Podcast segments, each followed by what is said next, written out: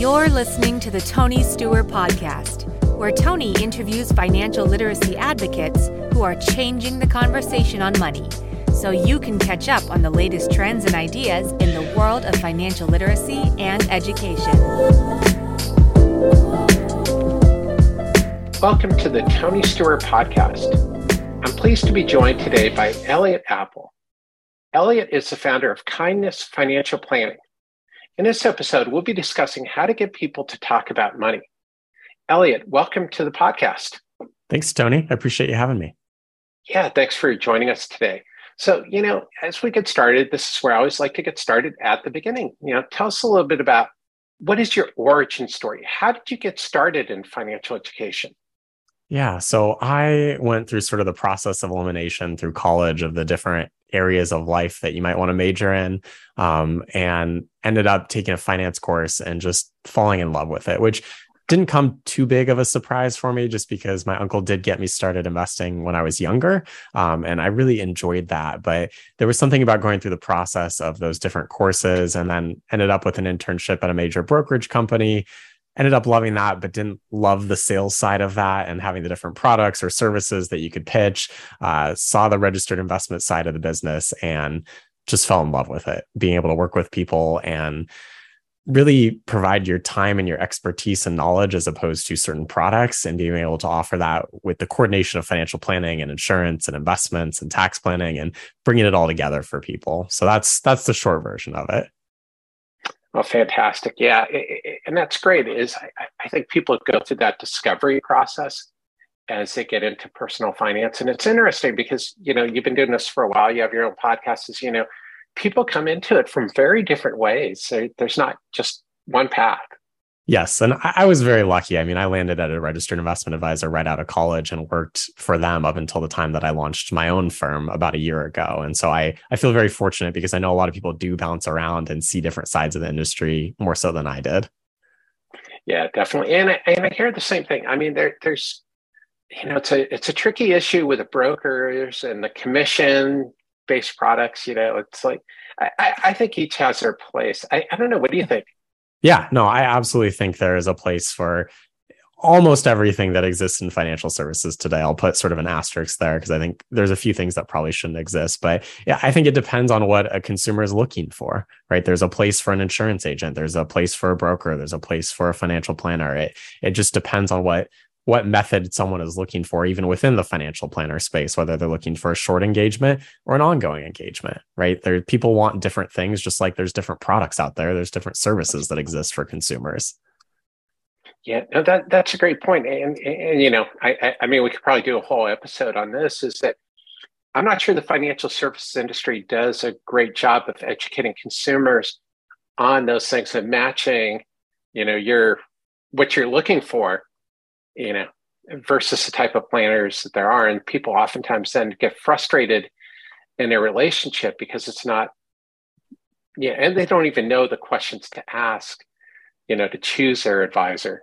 Yes, I agree 100%. It's it is very confusing I think for consumers out there to distinguish the different methods of services and the different jargon we have. Yeah, I, I know Michael Kitces. I don't know if you follow Michael Kitces, but he talks a lot about the different levels of advice and everything. And, you know, so it's, it's interesting. So, you know, to, to switch gears, you know, one of the things that I, I really appreciated, uh, which led me to reach out to you, is, you know, that you talk about the emotional side of money. So, how do you feel that you can connect the emotional and economic sides of money? Yeah. So, Tony, sometimes they don't. And sometimes that's okay. The way I like to frame it with clients is that it, there's really two sides to every decision. Sometimes there's a there's a spectrum, right? You have the economic side and you have the emotional side. And you know, let's go through a very simple example: cash approaching retirement, or even paying down a mortgage decision. But I'll, I'll do the cash approaching retirement because I work with a lot of retirees. You know, you can go off a general rule of thumb and say, economically, you really don't need more than maybe three or six months worth of cash and for living expenses on hand at any given time. I think most people would agree with that. It's a general rule of thumb out there.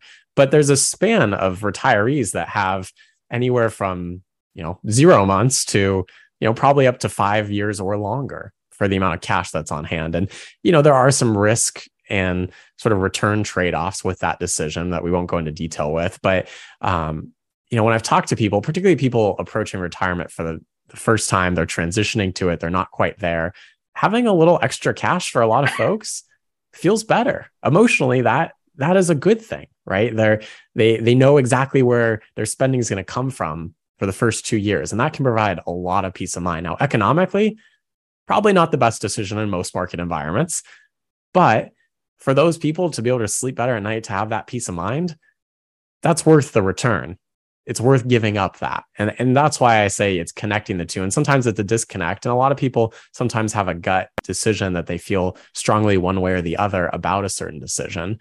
And in that case, the emotional side of that is going to outweigh any of the economic stuff. And that's okay. And other times, maybe there's a trade off that they're willing to go more towards the economic side. So I'll pause there for a second. Well, no, that's awesome. I, I think that's really putting the personal and personal finance is, you know, what's and I think people oftentimes miss that is is that I think you do make a very good point is that it's what does the person want to accomplish but also what makes them comfortable is I like having a larger emergency fund. I know it's more than I need to have in, in cash cash equivalents but you know what for me it, it, it works yeah. uh, but I wouldn't recommend necessarily to a, a client that they have as much cash you know but Exactly. I, and it, yeah. I'm sorry.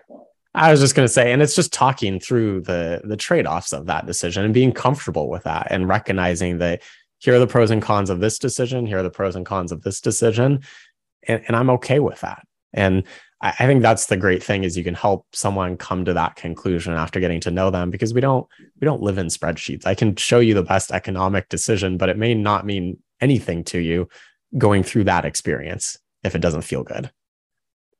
Yeah. So, so what's your experience? Do you feel that your clients tend to stick with the recommendation better when they've really bought into that emotional side of it? Oh, absolutely. I mean, when you can go through the process and get to know someone and figure out what what is actually important to them and what what are they concerned about? What what are the types of things down the road that may throw the plan off track um, emotionally, right? If XYZ happens and we don't have X, you know, ABC in place, that could potentially wreck their retirement or throw their retirement off plans or you know whatever the decision is. If if they have really bought into the decision and more so that they've made the decision for themselves not me telling them here's my recommendation. It's let's get to this recommendation together.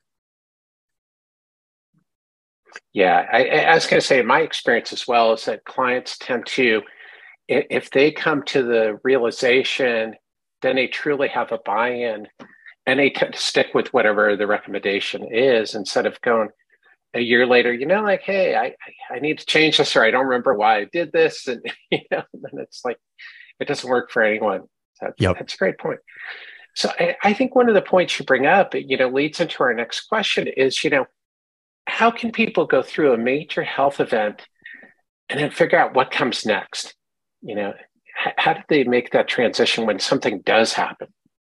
Yeah, I mean that's an excellent question, and I think one we're all figuring out as people get older, and you have people caring for parents, and parents are figuring out their own health and what they're doing. But uh, you know, I'll just talk personally some resources that have been helpful in my life, and you know, major health events that I've experienced with my dad is you know getting palliative care involved really early. I, I think a lot of people associate palliative care with hospice, and they're very different and being able to talk through with a doctor of what what are possible resources given my illness and given whatever path I'm on or whatever the, the typical one is, right? You know, no one knows what their health experience is going to be like, but what is the average progression for whatever this illness is and what resources are available and what would be helpful now, but also potentially later. I also think consulting with an elder care consultant, depending on uh, your resources and what you have available in your community, they can be invaluable. Just helping set up a transition to a different living facility or getting resources in the home and making you aware of what local resources are available in your city because each county is a little bit different in what they have available either for free or for paid um, and what's out there but i also think just being open to things changing and coming back to these conversations regularly with your family and talking about it. Um, I think that's been the biggest thing to help determine sort of what comes next because no one really knows what comes next. It's more of we can put a plan in place. Life's probably going to destroy that plan. And then how do we adjust going forward? Yeah. Yeah. What's, what's it, man? Plans, God laughs, or something, I think is the saying. yeah. Something like that. so it seems to sum it up. But I, I think two of the things that you're saying are really important that it's about communication and research. Yeah. Um, you know, that there's always th- those basic blocks, you know, with everything is to, you know, find out your options, talk about it, and learn and ask questions and be curious. You know, yeah. so I, I, think that's great advice. Uh, you know, so as you go through this, you know, how does a family maintain control and why is it important for families to take control of their lives, not let them spiral out of control? Yeah, so I'm a big fan of life planning. I went through the training last year. If anybody's familiar with George Kinder and the Kinder Institute, but they've got an excellent training for just different ways of approaching financial planning. Um, and I like this because it starts with the person before you ever get to the finances. And this this will loop back to your question. But you know, in terms of taking control, I almost feel like a lot of people need to take maybe eight steps back before they start from whatever point they are to go forward because i don't think a lot of people spend time thinking about what they they truly want from life. I mean how often do people sit down and actually talk to their family about you know let's consciously make a decision about like what we're doing this year what we're doing the next five years the 10 years? And again we can make the best laid plans. They might not work out but if you don't have a, a vision for what you want or what an ideal life would be for you i think it's going to be really challenging to get control because there's not really a a purpose there for you. Mm-hmm. And so I think it's taking a few steps back. I, you know, I'm a big fan of life planning. So doing some of that work or just, you know, asking broader questions about what you want going forward to then be able to move forward on a more solid or stable foundation, I think is the way that you gain control of that. Well, I, I think that's excellent advice because it's so easy to get caught up in the minutia or the little things, you know, like eh, my big thing's always been, you know, like lately Bitcoin is, you know, people start the conversation with like, should I buy Bitcoin or not? And I don't think that's the right question. I think the question is, can Bitcoin help you meet your goals that you've already set in, in your bigger plan? And I, and I think, but that's a change for the industry. Like you said, is you, one of your first jobs was at a brokerage where you're pushing a product like, hey, you've got this mutual fund, and like, how many of your clients need this mutual fund? And yeah, so. Exactly, and it it's one of those things that it, it's tough to do. I, am guilty of it. I, I'm one of those people who give me the the facts or the story, and let's let's go forward. Let's just move from that point. And you know, I have to remind myself consciously for my own life and and in clients' lives of let's let's pause for a second. let's reflect on what's happening here. Maybe take a few steps back, and then then potentially move forward. No, that that's great advice. I, am with you. Um, so you know, as part of that, you also talk about you know creating an ideal life. How does someone create an ideal life for themselves? Again, I, I'd go back to the life planning. Life planning has some exercises or inspirational work that you can go through to do that, and a lot of it is question and answer. And with that, being able to do it with another person and a, a professional who's mm-hmm. trained in this to to really leave the space to have those conversations. I mean, how often do people actually sit in silence after a question and just sort of think about it? Right. Even that space right there was probably a little awkward for us and for mm-hmm. any listeners listening. And imagine that longer and being able to actually think and reflect on the question that's being asked to then move forward. But I, am a big fan of questions. If people therapy, I think is also a good thing for a lot of people out there. Um, and just talking more about money. I think the more we talk about something, the easier it is to to figure out what we want to do and how how to create that ideal life. Whereas if we're shying away from it, it's I mean, if you're not talking about it, how how are you ever going to get there? Yeah, it, it, exactly. Because you can't plan for something that you're not even thinking about. And oftentimes, you know, it's it's a, it's a very blanket like, okay, are you saving enough money for retirement? But what does that really mean? Because you know, probably even just you and I, that that our retirement plans are probably different. Yeah. What represents a re- perfect retirement for you, and what represents the perfect retirement for me, and I, I think people miss that. Yeah, I think the other thing, Tony, is trying it out So whatever it is you want to do. And I think a perfect example is someone who's worked really hard in their career and they don't go to part time, but instantly retire one day. Well, one day you're working full time, the next day you don't know what to do with your time. And I've seen that be very challenging for people whose identity has been tied up in their work. And so I think if you can move to part time or do some consulting or, you know, sort of try out a mini retirement, take a sabbatical, that sort of thing, just to see what it is you like to do. Are there things you can retire to? That's helpful. Or, you know, I've had clients want to move somewhere. Well, maybe go move there for a month rent out a place for a month or two, see what it's like to live as a local. Do you actually want to live there? Is that an ideal place for you? So I think some trial and error is helpful before you go full in on an idea. Yeah, no, I, I, I love that. I, I hadn't really thought about that, you know, with retirement, but you know, when I think about people who've retired, I do know that some people have struggled with that transition because, like, all of a sudden, you know, it's like they work 40 hours a week, 60 hours a week. And then all of a sudden, you know, it's like, you know, and a lot of those people go back to work after a year or two. Yeah. Because uh, because they didn't really plan out.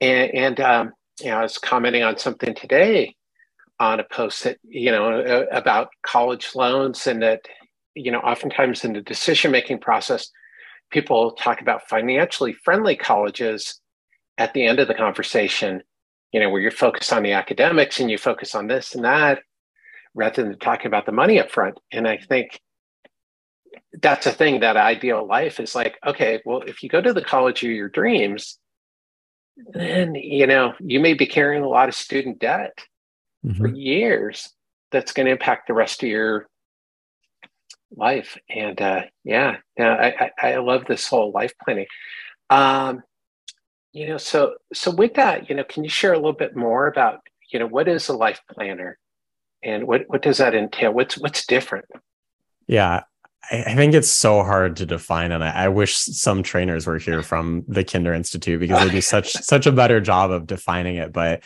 I, you know, I would I would describe the process more so than what they are. But I, you know, I think the saying goes, it's it's financial planning done right, and you know, basically you're going through a series of at least three meetings before you ever get to the investment. So high level overview you're just having an exploration meeting of mm-hmm. what's important to you and putting everything on the table. So it's not really narrowing it down to these are the three things that are important to me. It's just what are all the things that are important to you?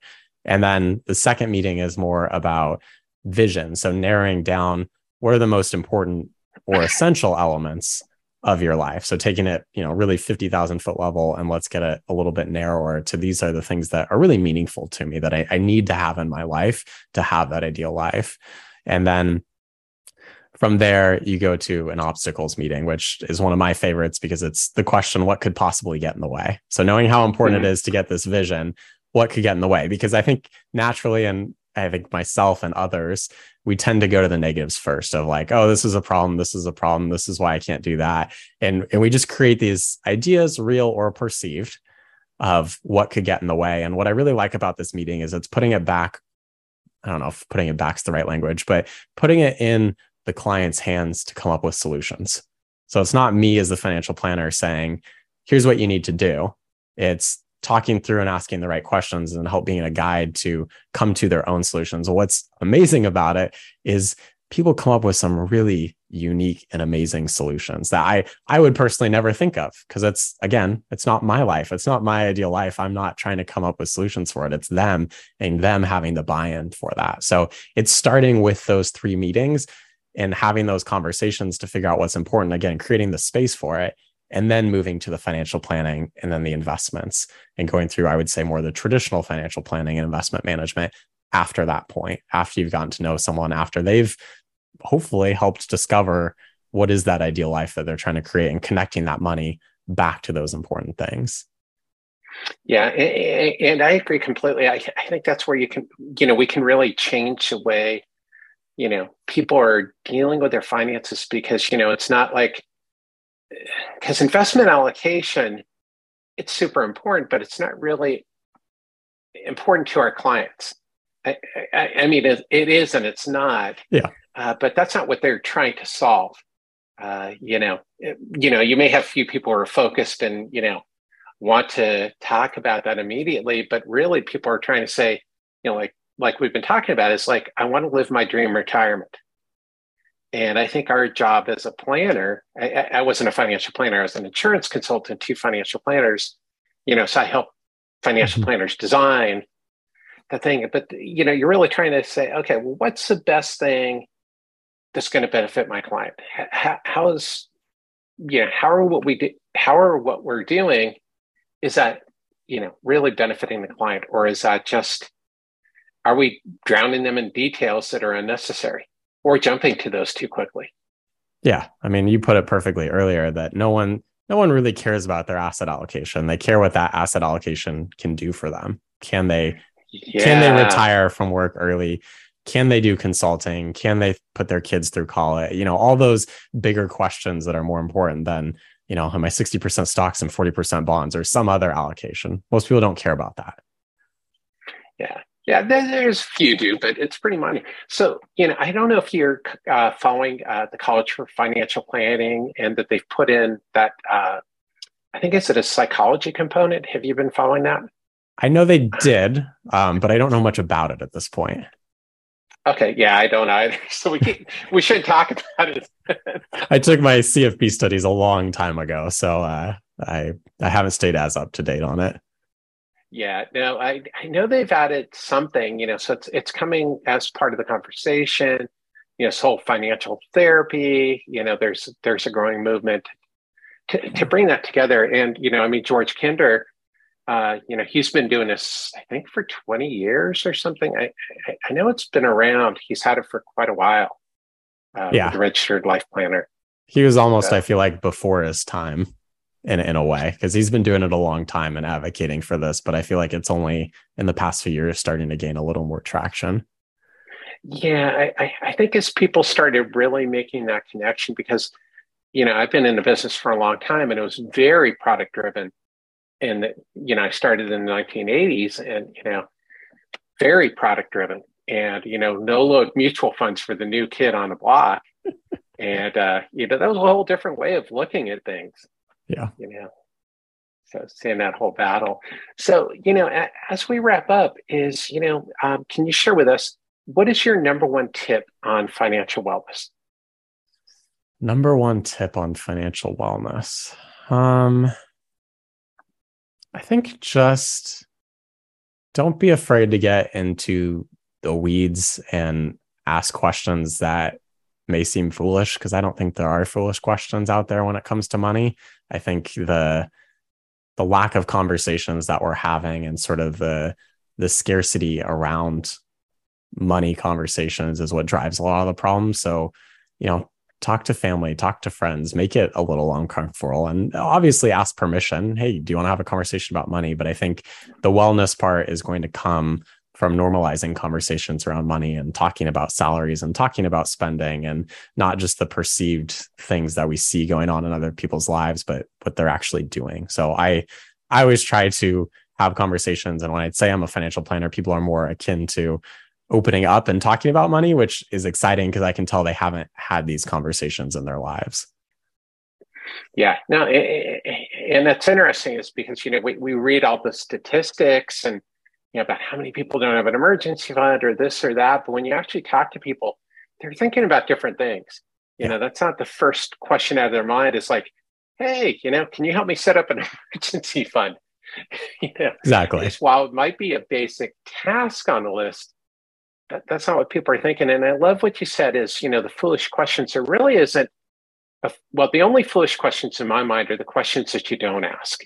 Yeah. That's, that's a foolish question. And, but we're intimidated to ask questions about our money and to open up because, you know, we don't want to, you know, admit that we don't know something or we feel like, you know, like, hey, I should, I should be on top of this or, in the financial services industry, I don't know if you feel the, this way, but you know that that it sort of talks down to people in a way. Yeah, like it is constantly telling people what they've done wrong. Um, like you haven't saved enough money for retirement, or your investments aren't set up correctly. And then people are like, God, I don't want to hear everything that I've done wrong. You know, tell me something I've done right. Yeah. what, what am I doing well? so Yeah. Fantastic. Our, I love our industry historically has not done a great job of that. And I, I think it depends on where you end up and who you're with. And I think that's why it's important to surround yourself with people who lift you up in those conversations. Yeah, I think that's great advice to surround yourself with people uh, who lift you up. Um, so, you know, Elliot, where can people learn more about you? Where can they follow you? Where can they stay in touch with you? Yeah. So my firm website, Kindness Financial Planning LLC, is kindnessfp, is in financialplanning.com. You can also find me on Twitter, Elliot M. Appel, A P P E L.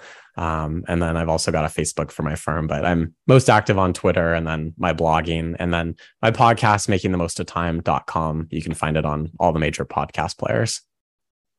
Fantastic. And, and for everybody watching and listening, I'll be posting uh, links as usual to all of um, the things that Elliot mentioned. So you can find him and follow him on Twitter and check out the good work he's doing. Um, Elliot, thanks again for joining me today. It's been a pleasure.